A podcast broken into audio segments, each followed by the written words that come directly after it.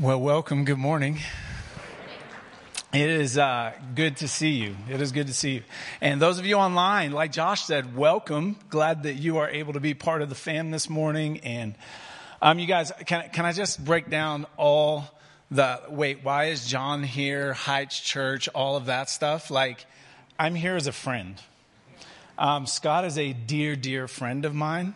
Um, I love him. Uh, COVID was actually what united us together. Uh, I didn't really know him before that. And when COVID hit, I don't know if you know this, but it was really hard on um, everybody, but especially those that were trying to lead churches. Um, and, and, Scott, I watched Scott go through that process of, of, of, leading through that. And we just, God gave us a kindred spirit. Uh, one of the things that I love about Scott is his authenticity. Um, he's one of the most authentic people. Whenever I hang out with Scott, he doesn't want to know the church stuff. He wants to know, how am I doing? And we have this habit that we'll text each other. And, and i just want you to catch it's a genuine friendship. This isn't me. I'm not up here posturing um, to give you a glimpse of stuff that you probably know about your um, lead pastor. But scott uh, one day shows up on my doorstep and he's got a, a bag in his hand. And he goes you need to open it. And i'm like well, what is it? He's like, well, I'm not going to tell you. You got to open it. And so we sat and, and for me, I was kind of at a milestone in my life. And, and wouldn't you know it, Scott's love for shoes. You guys know how Scott loves his shoes. Um, he showed up with a pair of shoes to kind of cap off this milestone in my life. And that's just who Scott is. And, and I'm so, you guys, I have had a sabbatical and it changed my life.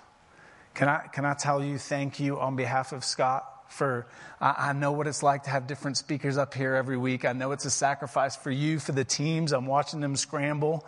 Uh, you can pray for your teams over the next month. They're hitting that last third and it becomes really hard, right? It, it, it becomes difficult. And so would you, just to cheer you on and cheer them on, like, well done giving him rest. Um, well done.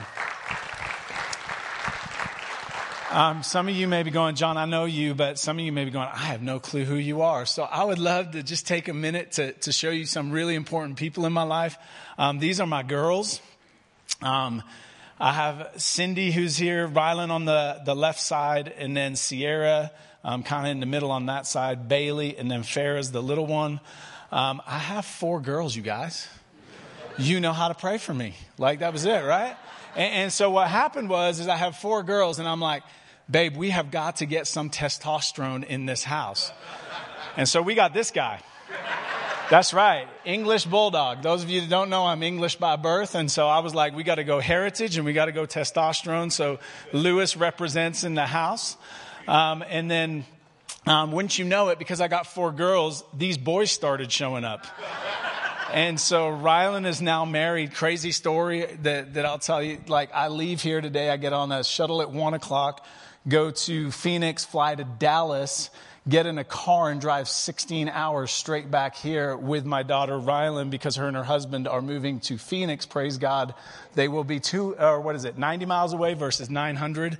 Um, I'll take that all day long. And then on the far side, Jake has now started showing up. Um, he is engaged to Sierra. They're getting married August 20th. Um, but uh, our family is growing, and they say train up your your kids, right? And you know, in the way of the Lord and teach them what's right. And so this next picture shows you that they got bulldogs. So we did something right. We did something right.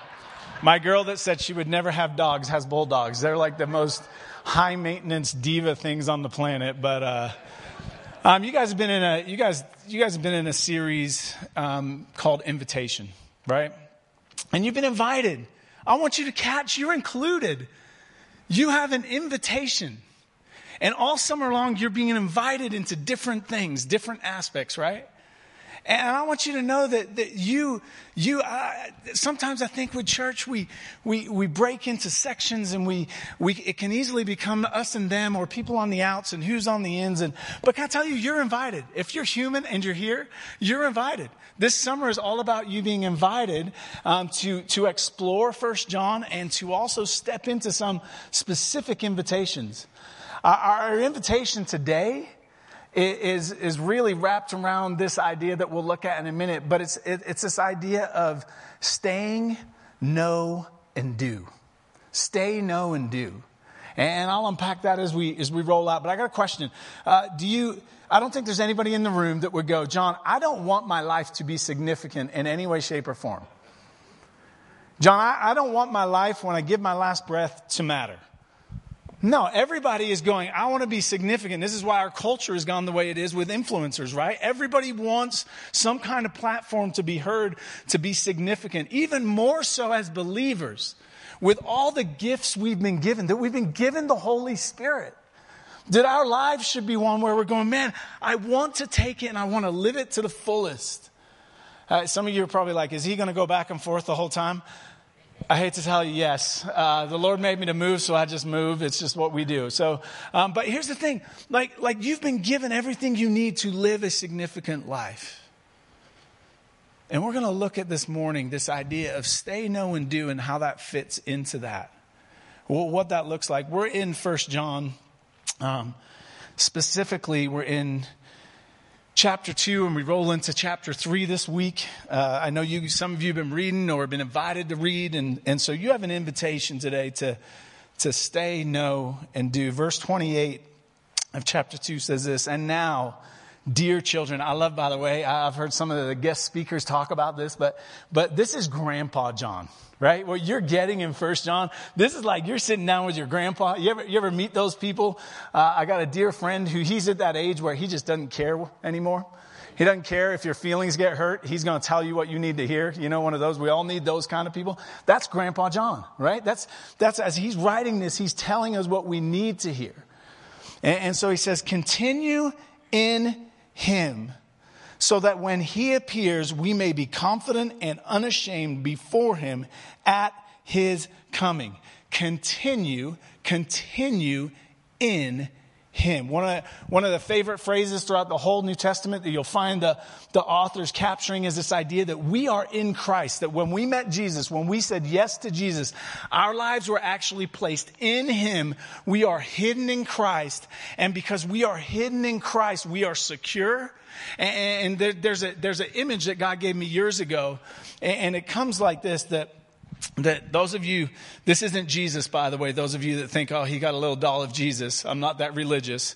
Um, this is Bruno out of Encanto. So we don't talk about Bruno, but today we're going to talk about Bruno. So, um, Bruno, if, if he represents you, and when you meet Jesus, right?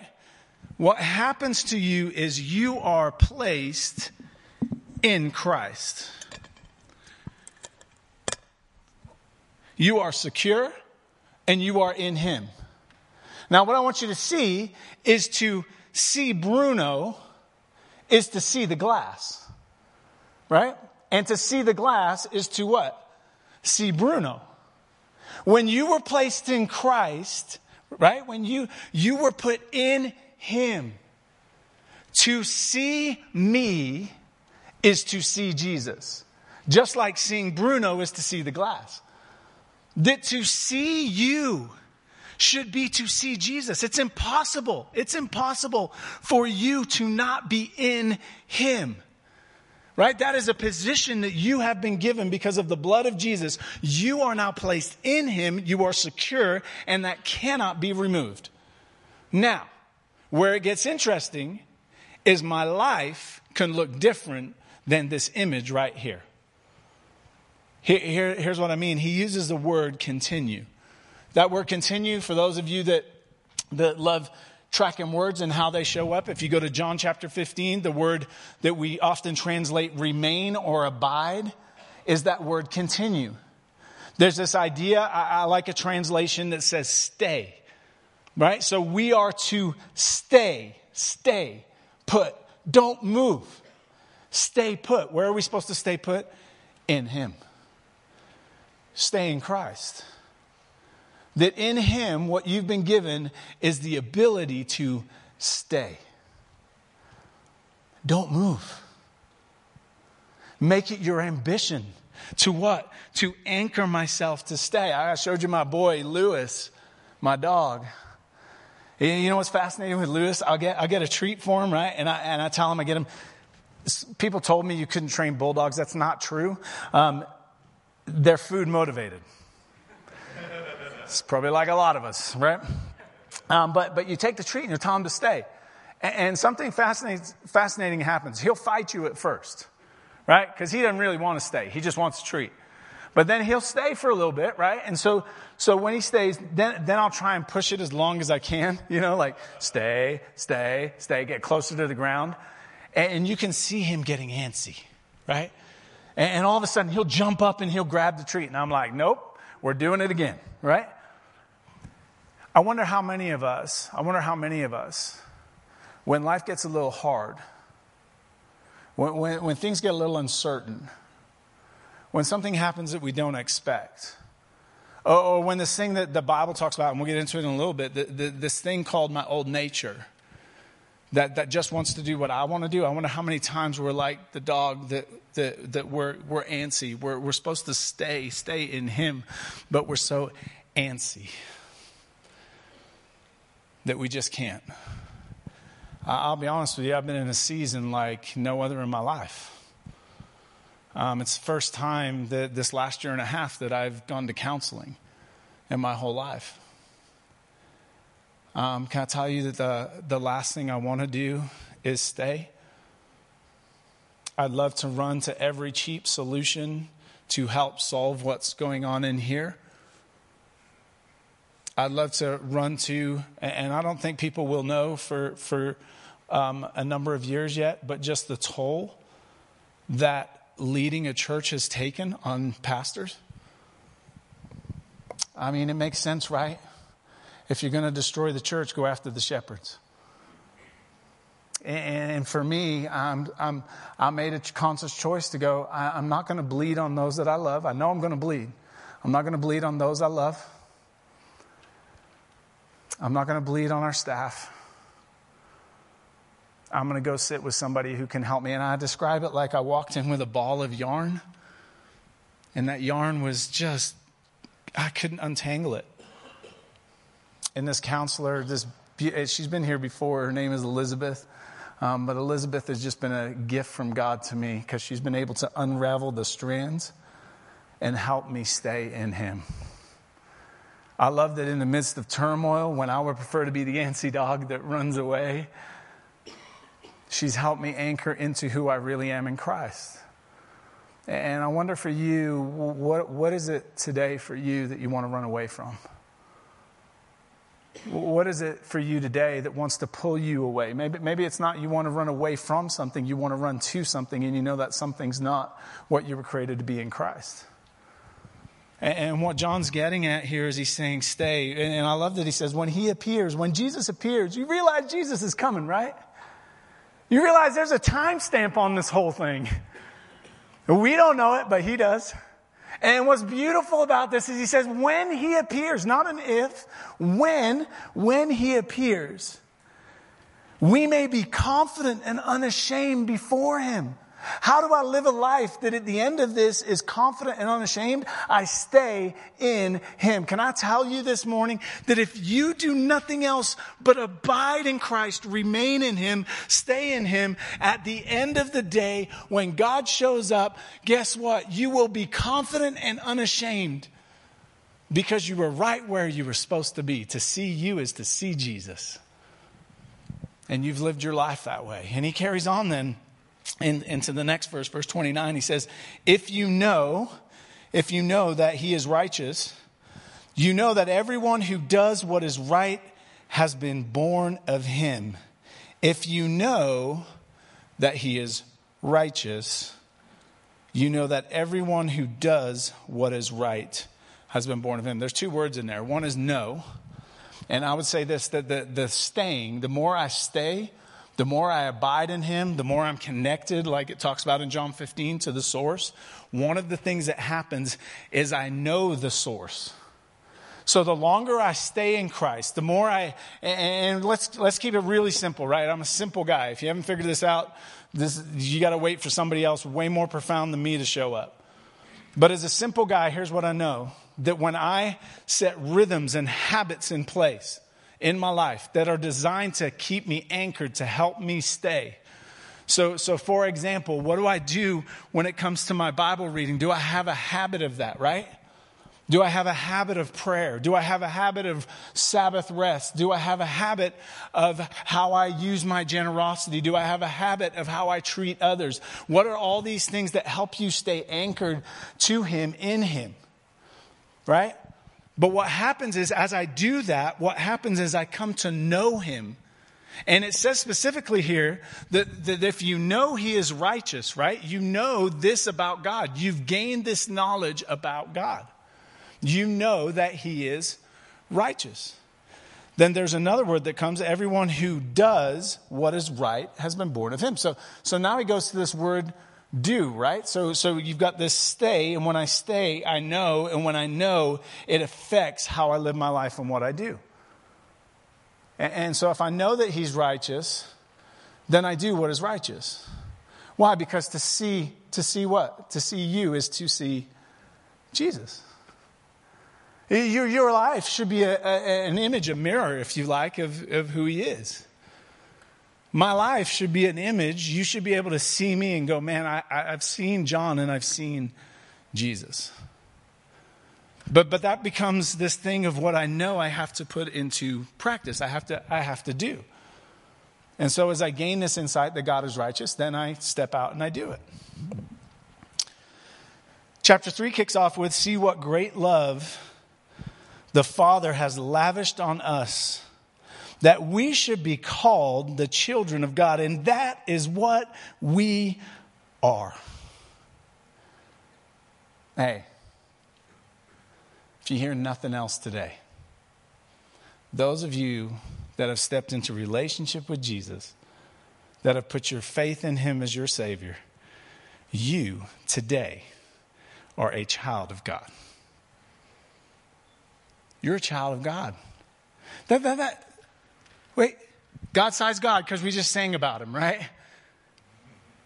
The God of the galaxies, the creator, the one who has a throne and sits on it as king.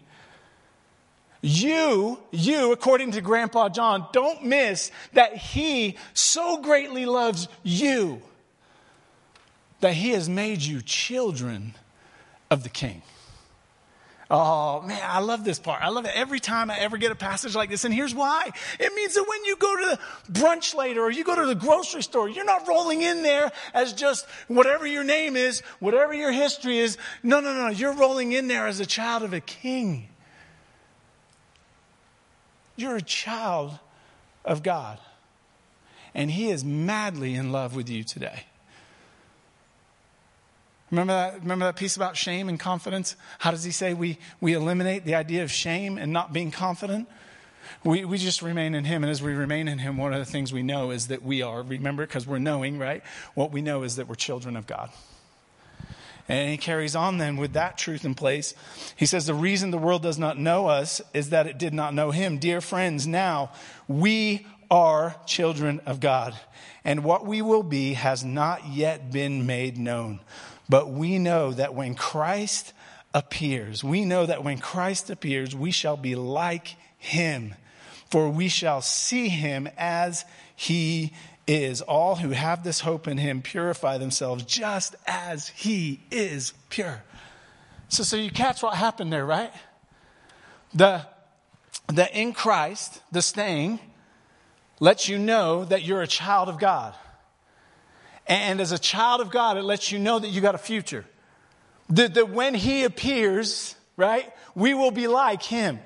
There, there won't be the need to like fight to stay. When He appears, we will be in Him. We will be like Him. Every single part of you will be like Jesus. That's your future. That's not up for debate. That's what's happening. So you can fight down here to create your own future. Can I tell you that when he shows up, what's going to happen to you is you are going to be transformed and you are going to be in the image of Jesus Christ.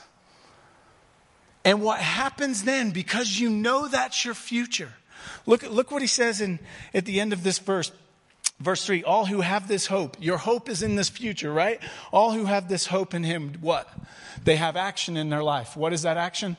To purify themselves. Why? Why? Because we know He is pure. That, that, that word purify is to wash.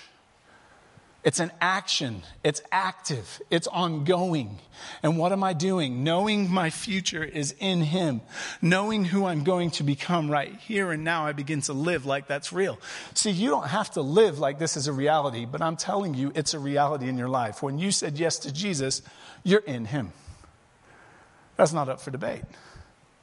And what happens is, what happens is now as I stay in Him and I know my future, I can start moving. I can start bringing that future present. And what does that mean? I can purify myself. I can wash my life in the blood of Christ today. Why? Because He's pure, He's the source. So, what I do in my life is actually coming from Him, right? I don't know about you, but Grandpa John, it's getting a little tough when you start talking about purifying myself. Have you not seen the world we live in? It's a little rough down here. I think John would look at us and go, It's no different than it's been at any other point. Sin is sin, and people are people, and they're broken. I think he would take us to places like Corinth and go, Yeah, things are bad. But it doesn't give you an excuse not to purify yourself. But what is that based on? It's based on the fact that I am in Him. And I know, I know I'm a child. I know my future. So I take action now. So I stay, I know, and I do. He moves on then. Verse 4, he says, Everyone who sins breaks the law. In fact, sin is lawlessness. But you know that he appeared so that he might take away our sins. And in him, in Jesus, is no sin. No one who lives in him keeps on sinning. By the way, I'm going to thank my friend Scott when I see him that he picked easy passages for us to come and teach, right? Like, but this idea, right, of no one who lives in him keeps on sinning. No one who continues to sin has either seen him or known him. Okay, so, so that beginning of that where it says no one, no one who lives, no one who lives in him. Guess what? Guess what that word lives is? Stay. It's the exact same word that's used in John 15, that's used in 28 that we just saw. And the idea is that I remain in Him, right? I remain in Him. I stay in Him. Okay, so, so when I stay, when I put into action what I've been given, that I stay in Jesus, that my thoughts, my life, I, am anchored and I'm centered in Jesus. Can I tell you what this verse says? I'm going to read it so I don't mess it up. No one who lives in him, no one who stays in him, keeps on sinning. It's impossible for you to be abiding in Christ, for you to be staying in Jesus, for you to be anchored in Jesus, focused on Him. It is impossible for you to be there and continue to sin. You know why? Because the word sin has to do with missing the mark. The word sin has to do with God has a specific way that He wants things done. And when I don't live according to how God wants it done, I get off course, just like an archer who takes an arrow back. They have a target they're aiming for.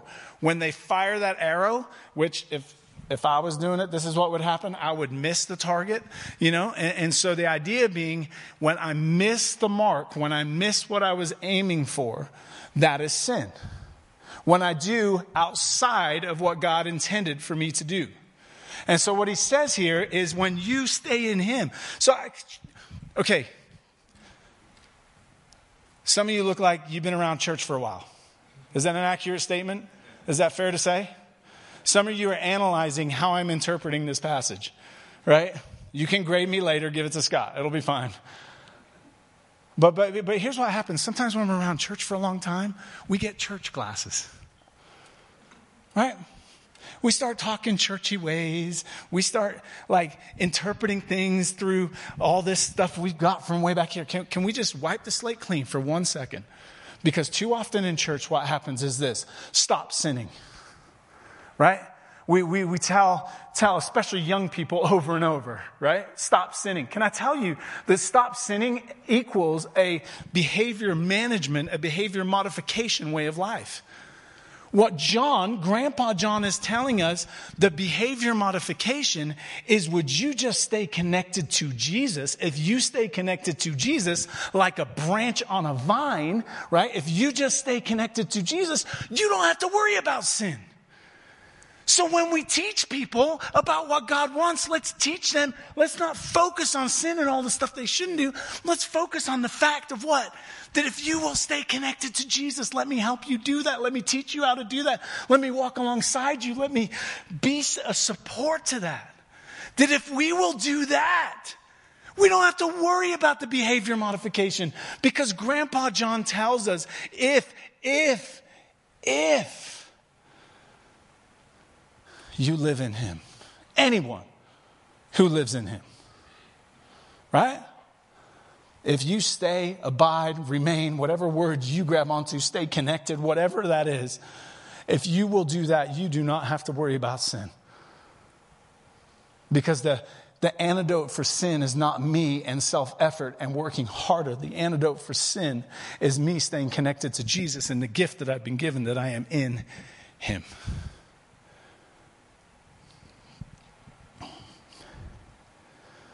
The end of that's kind of scary. I'm not going to lie. No one who continues to sin has either seen him or known him. That's talking habitual. That's talking continual. Um, I, I, would, I would, and this is just Grandpa John talking, not me. But I think what he's getting at is if you have a pattern of your life that sin is more powerful than Jesus, then maybe you don't know Jesus.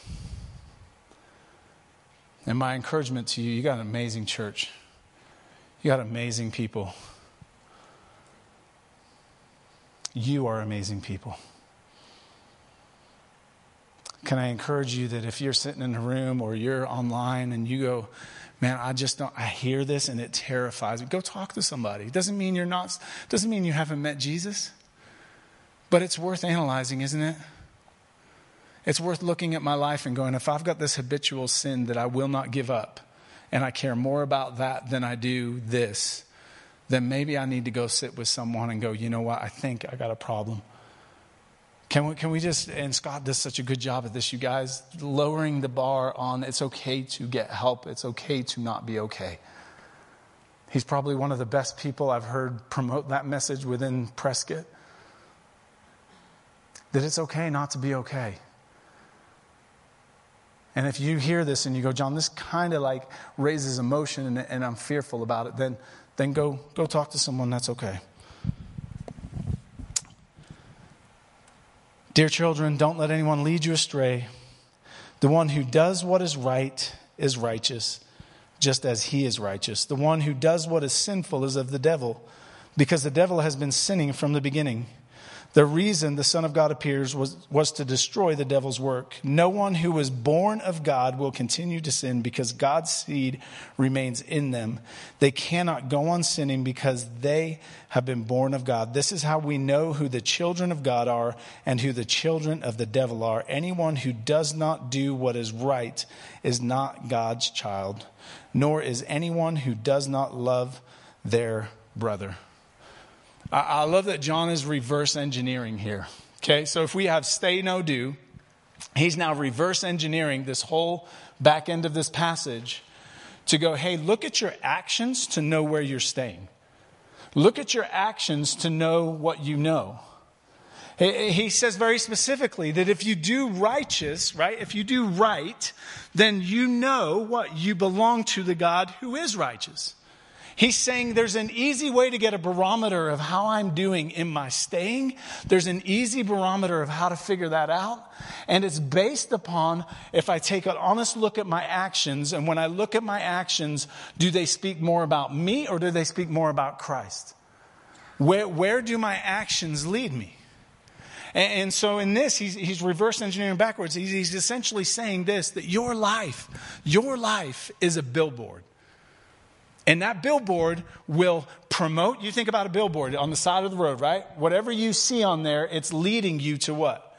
Something else. It's leading you to a thought. It's leading you to a place, to an event. It has some reason for being there. And your life, what John's getting at in these last verses, is your life is essentially a billboard that people see, and it should lead them on this trail backwards, where? Back to the fact that you are in Him. Why? Because to see you is to see Jesus. It's this beautiful roadmap. I, was trying to think, just as the Lord was putting this together, of God, how, how do I just make it practical?